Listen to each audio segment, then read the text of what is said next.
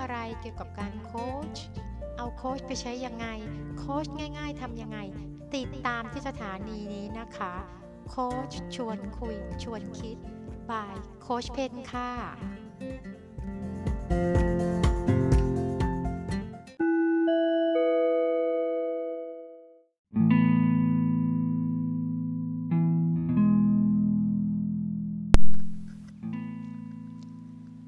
สวัสดีค่ะ วันนี้เราก็มาถึง EP 4 กันแล้วนะคะ เป็นยังไงบ้างคะ 3 EP แรก ท่านใดที่ได้เข้าไปฟังดูแล้ว ไม่ทราบว่ามีไอเดียอะไรบ้าง หวังว่าจะเป็นประโยชน์กับทุกท่านบ้างไม่มากก็น้อยนะคะ เกิดท่านไหนมีไอเดียอยากที่จะแชร์ หรืออยากที่จะเล่าสู่กันฟัง หรืออยากจะให้โค้ช เอาเรื่องเกี่ยวกับการโค้ชเรื่องไหนมาพูดคุยให้ฟังมาชวนคุยชวนคิดใน episode ต่อไปเนี่ยเข้าไป comment ได้นะคะ ใน Facebook Fanpage ชื่อชื่อโค้ชเข้าใจง่ายโดยโค้ชวันเพนซึ่งดิฉันเองก็จะเอาพอดแคสต์ต่างๆเนี่ยไปแชร์ไว้ช่วยด้วยเช่นเดียวกัน หรือว่าจะ add friend กันก็ได้ค่ะ ที่ Line pen จุด na จุด ka ก็ได้นะคะ ยินดีนะคะ เรามาแบ่งปันความคิดเกี่ยวกับเรื่องการโค้ชกัน อยากให้ทุก episode มีความมีประโยชน์กับทุกๆท่านค่ะ อย่างน้อยก็เป็นไอเดียเอาไปใช้งานได้บ้างก็ยังดีนะคะ เรื่องที่เราจะมาชวนคุยชวนคิดในวันนี้นะคะ ก็เป็นเรื่องที่สำคัญเรื่องหนึ่ง ไม่ว่าจะเป็นเรื่องในชีวิตประจำวันที่เรานำไปใช้ในการสื่อสารกับคน หรือการพูดคุยกับลูกน้อง กับเพื่อนร่วมงาน หรือกับใครก็ตามรอบตัวเรานะคะ และจะสำคัญมากยิ่งถ้าเราเป็นโค้ชยิ่งสำคัญค่ะ เพราะว่าเรื่องที่วันนี้เราจะคุยกันคือเรื่องของการสร้างความสนิทสนม แล้วก็ความไว้วางใจนะคะ เพราะว่าอะไร เพราะว่าเมื่อเราเป็นโค้ชเนี่ยค่ะ งานของเราก็คืองานการพูดคุย ซึ่งการพูดคุยแบบโค้ชเนี่ยก็จะเน้นให้โคชชี่หรือผู้ที่เราพูดคุยด้วยเนี่ยค่ะเขาได้เข้าใจตัวเอง แล้วก็สามารถค้นหาศักยภาพ หรือความสามารถของตนเอง มาเพื่อที่จะออกแบบการกระทำให้ได้ผลลัพธ์ด้วยตัวเขาเอง ซึ่งการจะพูดคุยแบบนี้มันก็จะมีความเกี่ยวข้องกับความเชื่อ ทัศนคติ ประสบการณ์ แรงบันดาลใจหลาย ๆ อย่าง อยู่ในนั้นด้วย เพราะฉะนั้นแล้วเนี่ยการพูดคุยแบบโค้ชก็เลยมีความละเอียดอ่อนมากกว่าการสนทนาแบบอื่นๆค่ะ เพราะว่าการที่ใครสักคนหนึ่งเนี่ยจะสามารถเล่าเรื่องถึงความเป็นตัวตน ความชอบ ความต้องการ ความเชื่อต่างๆ แล้วก็ปัญหาให้ใครสักคนฟังได้เนี่ยเขาต้องไว้ใจคนคนนั้นมากๆบางครั้งเนี่ยนะคะ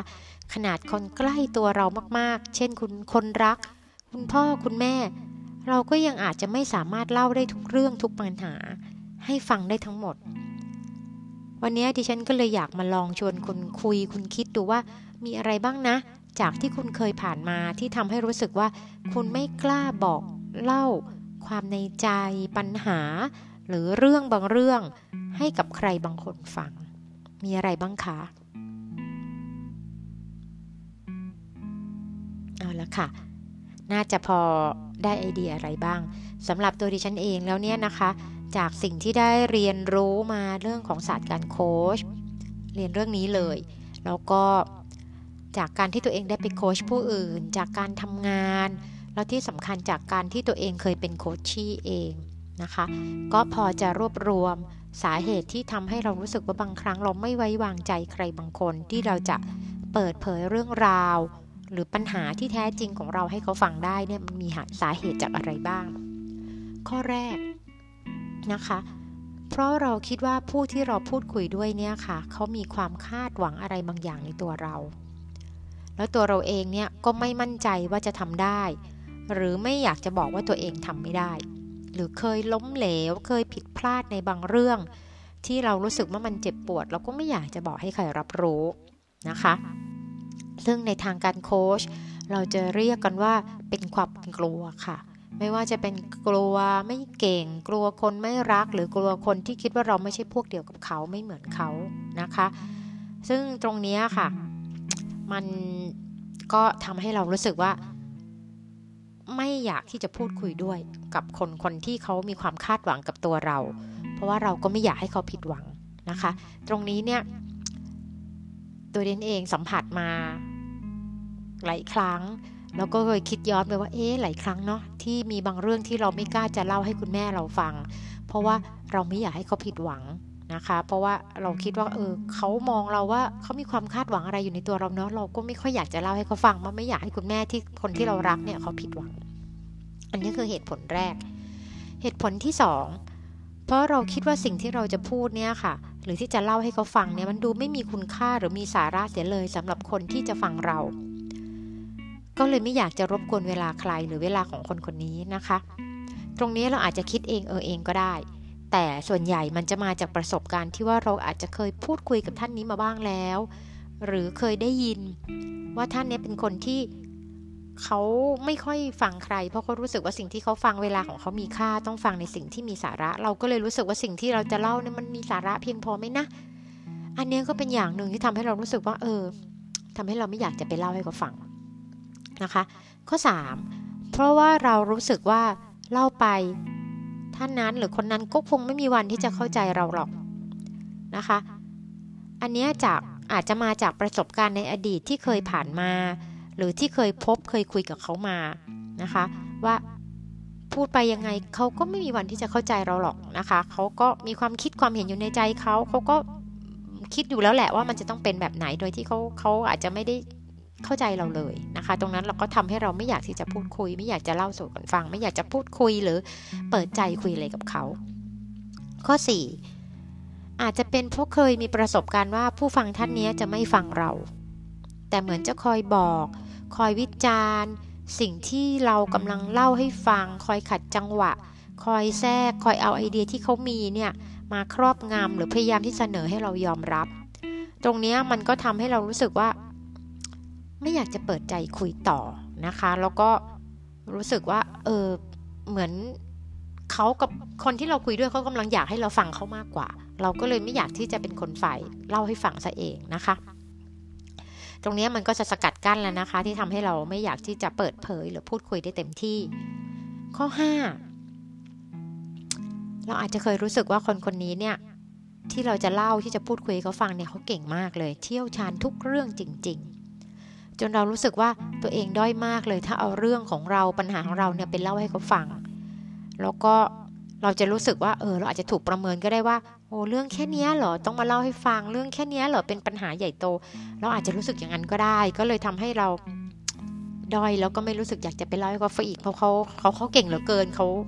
ไม่อยากเล่าให้เขาฟังละเพราะเขาเก่งมากนะคะ เราก็ผ่านไม่ไม่อยากจะเปิดเผยเต็มที่ เพราะว่าในโลกนี้เราคงไม่อยากจะให้มีใครรู้สึกว่าเราไม่เก่งหรอกนะคะนะ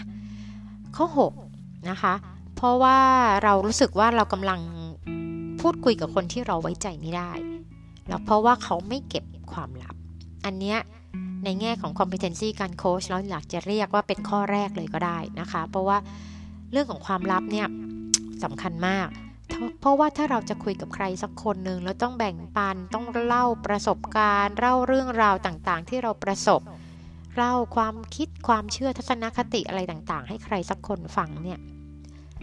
เราคงไม่อยากให้เขาไปบอกต่อนะคะ แล้วก็ถ้าเราเคยรับรู้มาว่าคนคนนี้เป็นคนที่ไว้ใจไม่ได้ เก็บความลับไม่ได้ เรายิ่งไม่อยากเล่าใหญ่เลย นะคะสำหรับตัวดิฉันเองเวลาทำการโค้ชบางครั้งเราอาจจะขออนุญาตในการจดบันทึกอะไรบ้างเล็ก ๆ น้อย ๆ เพื่อกันลืม แล้วก็ยังให้อยู่ในประเด็น หลังจากการโค้ชแล้วเนี่ยค่ะ ส่วนใหญ่ดิฉันจะคืนเอกสารที่จดเนี่ยให้กับโคชชี่ไป อันนี้ก็เป็นเทคนิคที่ทำให้โคชชี่รู้สึกสบายใจได้อย่างหนึ่งว่า เรื่องราวที่เราคุยกันวันนี้มันจะอยู่กับตัวเขาตลอดไป โดยไม่ได้ติดตัวดิฉันไปเพื่อไปเผยแพร่ที่ไหนต่อนะคะ 6 ข้อข้างต้นเนี่ยเป็นสิ่งที่เรียนพบเอง สังเกตการเอง ทั้งจากการเรียน การฝึกการเป็นโค้ชหรือว่าได้การได้พูดคุยกับโค้ชี่บางท่านถึงถึงสาเหตุที่อะไรทำให้เขาไม่อยากไปชอบที่จะถูกโค้ชไม่อยากจะไปถูกโค้ชนะคะ ซึ่งคุณคุณเองก็อาจจะมีเหตุผลอื่นอีกก็ได้นะคะ ตรงนี้ก็อาจจะมีหลายท่านประสบอะไรที่ไม่เหมือนกันนะคะ เพราะฉะนั้นหลังจากที่ฉันค้นพบอะไรมา 6 ข้อจากที่ที่เล่าให้ฟังไปแล้วเนี่ยนะคะ ก็อยากจะสรุปในมุมของการโค้ชนะคะ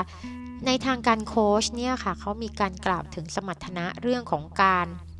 สร้างความไว้วางใจ ความสนิทสนมเอาไว้ แล้วก็ระบุว่ามีความสำคัญด้วย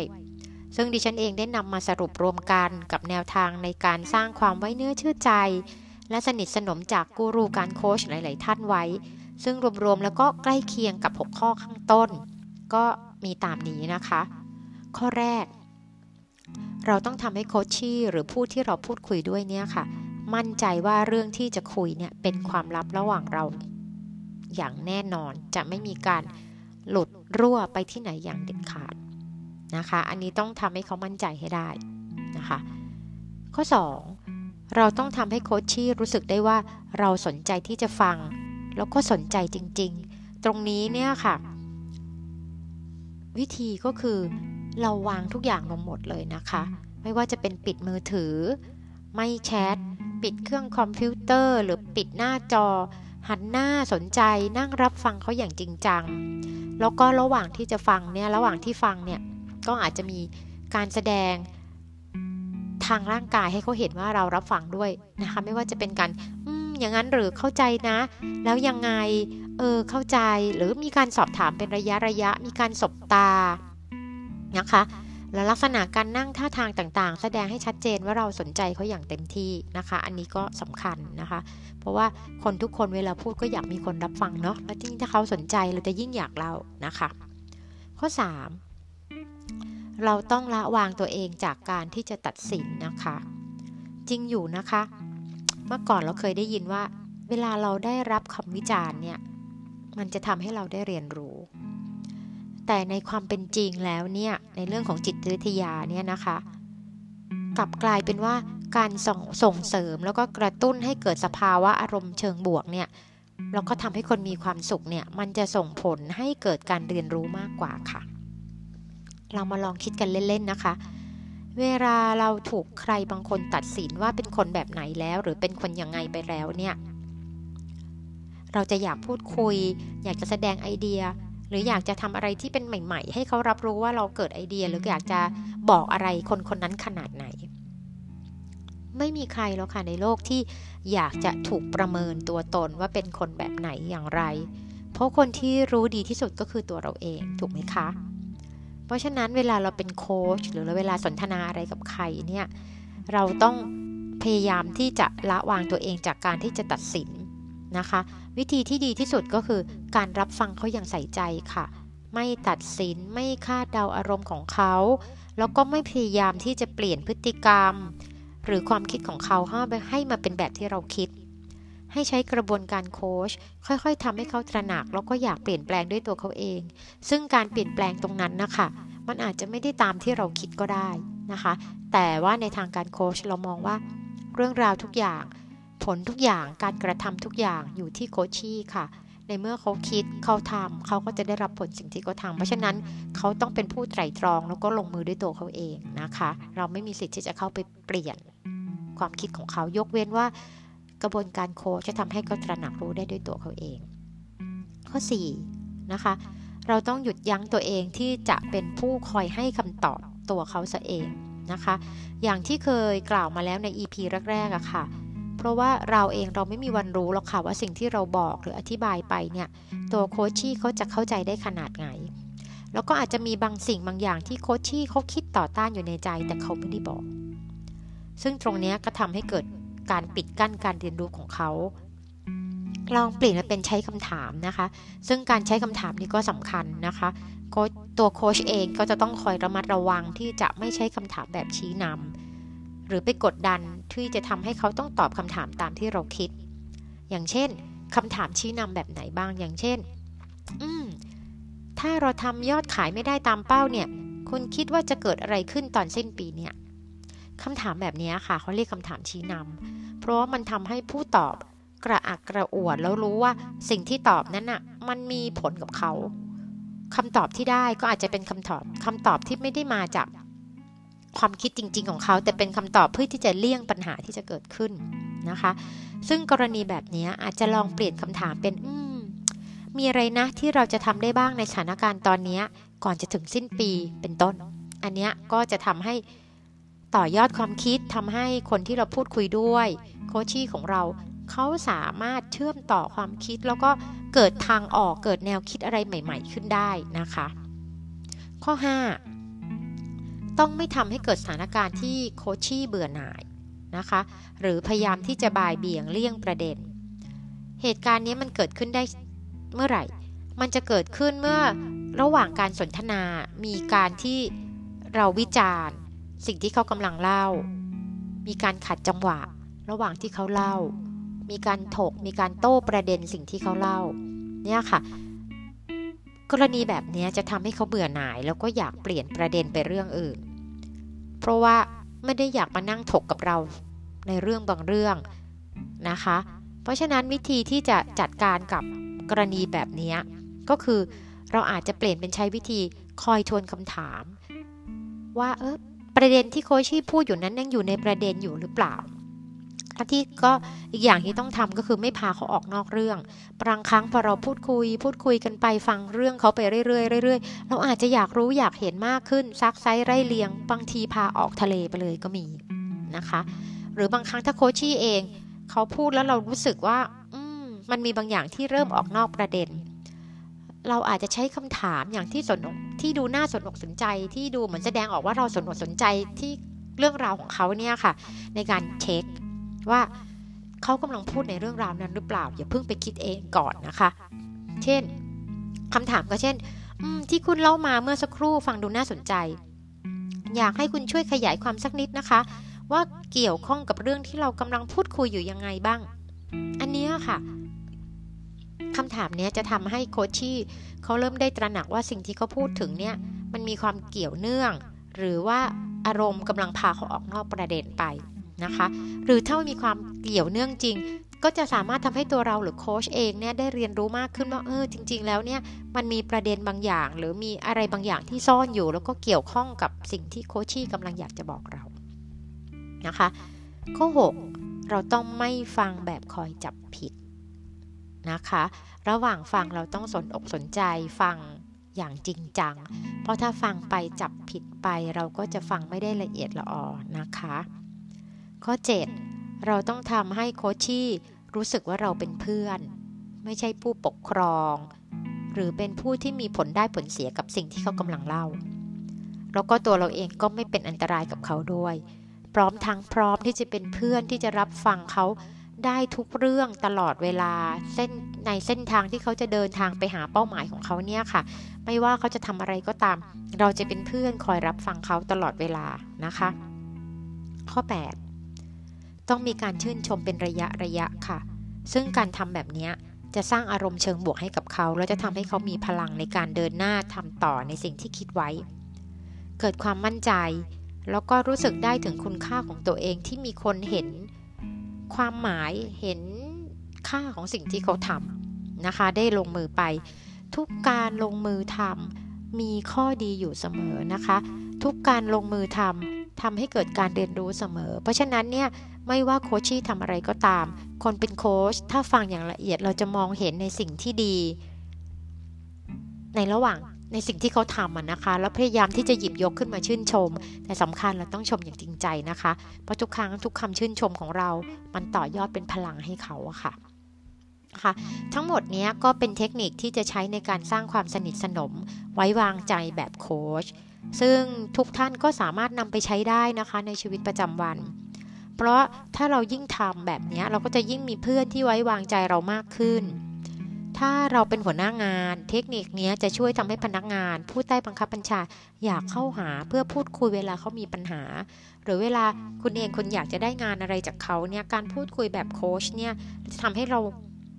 สามารถหาทางออกได้ง่ายขึ้น ก็คือทำให้ลูกน้องของเราเนี่ยนะคะเขาเกิดไอเดียต่อยอด เกิดความคิด เกิดความรู้สึกอยากดึงความสามารถตัวเองขึ้นมา ออกแบบการกระทำแล้วก็ลงมือทำให้มันเป็นรูปธรรมมากขึ้นนะคะ อันนี้วันนี้ก็คุยกันในเรื่องของการสร้างความสนิทสนมไว้วางใจไว้เท่านี้ หวังว่าจะเป็นประโยชน์กับทุกท่านบ้างไม่มากก็น้อยนะคะ อย่าลืมเอาไปใช้กันนะคะ แล้วเดี๋ยวเราพบกันใหม่ EP 5 สวัสดีค่ะ